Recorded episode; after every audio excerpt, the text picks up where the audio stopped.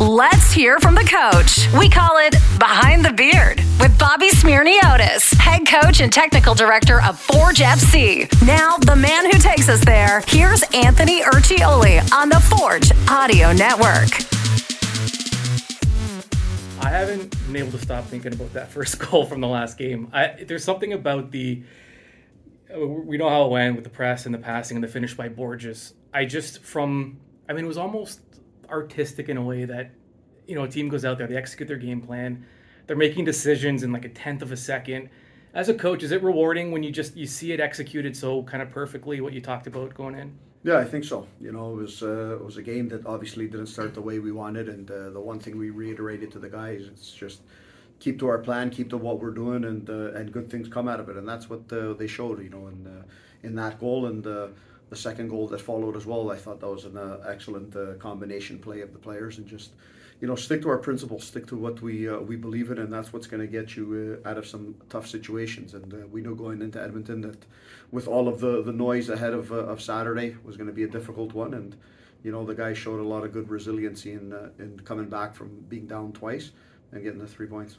Can ever be difficult to, when you're dealing with attackers and guys that have been used to scoring goals their entire lives, to now kind of force them to think more off the ball and whether they're pressing or, or being in the right position? Can that be challenging sometimes?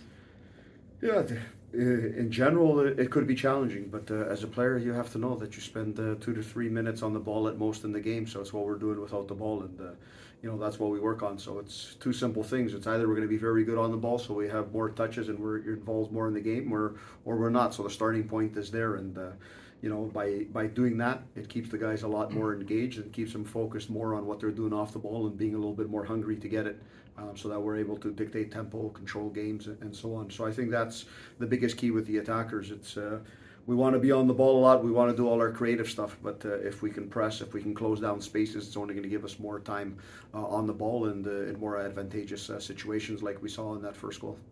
I was talking to uh, to Kwasi earlier, and you you forget how young some of these players are when you hear them talk and you get up close to them, and then you realize that this is what the league is all about. It's about giving guys like Kwasi, and there's a lot of examples on the team, an opportunity to play. Is, that fair to say? Yeah, hundred percent. You know, he's a player that uh, maybe doesn't get enough credit. Uh, you know, he's a first-year uh, uh, professional player, and his performances are, outstanding. You know, he's come into this club as a, as an attacking player, an attacking midfielder, and being asked to to play as, as a left back. And I think as a as a 18, 19 year old, he's done absolutely brilliant uh, in playing that role. Whether it's been in Champions League um, in the league in the, in the Canadian Championship. And, uh, you know, of course, he's only going to grow and he's only going to get better uh, by continuing to work on the tactical side of things uh, because the football and the technical side is, uh, is absolutely brilliant. But yeah, that's what we need. We need to make sure that we're bringing these players uh, through in a, in a proper way and, and pushing them well. And of course, we, we want these younger guys to come through, but for them to come through, you need to have the other guys in the dressing room with, uh, with the experience, with the experience of what it takes to win and uh, what it takes to get better on the pitch. Uh, so Saturday, expecting a pretty big crowd. All the trophies you guys have won, it's never been in front of the, the hometown fans. So big opportunity this weekend. Yeah, it's obviously nice. You always uh, want to try and do something uh, here. I think you know that's the thing that's secondary in the mind. You know, uh, primary in this, just getting uh, the tactical plan right, getting the guys engaged, and uh, and everyone understanding. You know, for both teams, this is 90 minutes and an opportunity to lift a trophy. You know, uh, we know in these final games uh, it could uh, look good, it could look ugly, it could look a million different ways. Uh, but the most important thing for us is, is to find that way to win and to, you know just to dig deep in all aspects of the game, tactically what we need to do, defensively what we need to do, and especially off the ball. And a lot of the players have been talking about the fact that you know there's going to be friends, there's family here. Uh, you've, you've, been in a lot of big moments in, in your career. Is this as big of some like where do you maybe rank this in terms of just big moments within Forge's professional? Yeah, I think when you look at it as a, as a club, I think it's a big moment. You're playing for a Canadian championship. You know, you have the opportunity to, to be the first uh, club from a CPL from the CPL to to win uh, this trophy. And, and make it yours. I think so. That's uh, that's massive.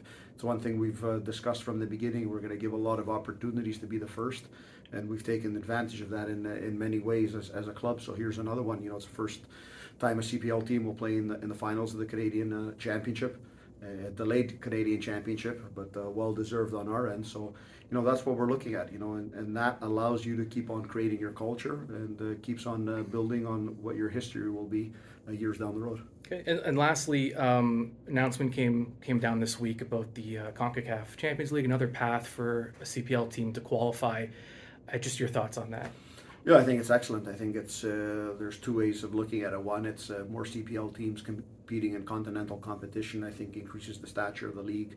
I think it increases the visibility of the players and all the good work that's uh, that's uh, being done in the league. And two is uh, it puts uh, weight on two different periods of of the season, mm. and we've been beneficiaries and on the back end of of both of those. So you know, I think it's good. It gives a lot of meaning to uh, to the regular season, uh, along with uh, with the playoff, and having those two teams there, so it'll create a lot more competition throughout the season.